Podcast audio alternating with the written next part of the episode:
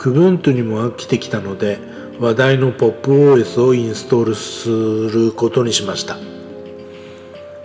PopOS とは Ubuntu をベースにした無料のオープンソース Linux ディストリビューションでカスタム GNOME デスクトップを備えています。このディストリビューションはアメリカの Linux コンピューターメーカー System76 によって開発されました。最近話題なんですね。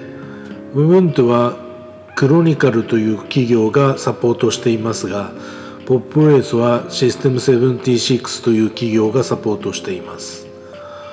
オープンソースを使って開発しサポートを有料化するというあたりは両者共通ですね。違いもあります。Ubuntu は半年に一度のアップデートを基本にしていますが PopOS はローリングアップデートを採用しています。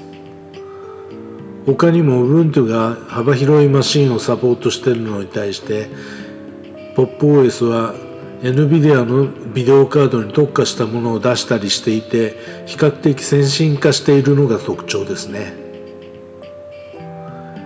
ベースが Ubuntu ということで情報は共通するものも多く学習もしやすいと思います。私は自作の i3 に Ubuntu に代わってインストールすることにします。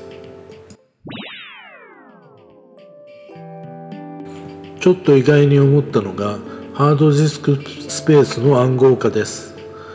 これはオプションではなくデフォルト設定です。普通に設定していくと暗号化が選択されます。これはインストール後にログイン画面の前暗号化のパスワードを求める画面が出てくるので分かります。セキュリティ的には強いんでしょうね。ファイル共有しようとすると引っかかるのかなと思っていたのですがそもそもインストール直後にはファイル共有ができません。パッケージを改めてインストールするする必要があります。そこはちょっと注意が必要ですね。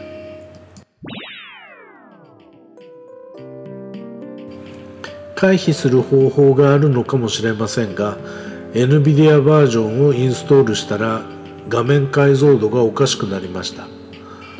i3 マシンにセットしてあるのは古い GT630 というビデオカードなので対応してないのかな。使えないことはないのですが最大解像度を選択できなくてイライラするので NVIDIA バージョンはやめました。使いやすそうなディストロですね。ちょっといじってみます。感想はその後にね。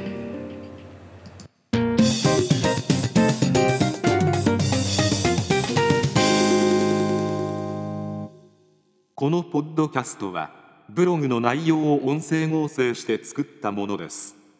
ジングルに関してはムズムズさんから提供いただいております。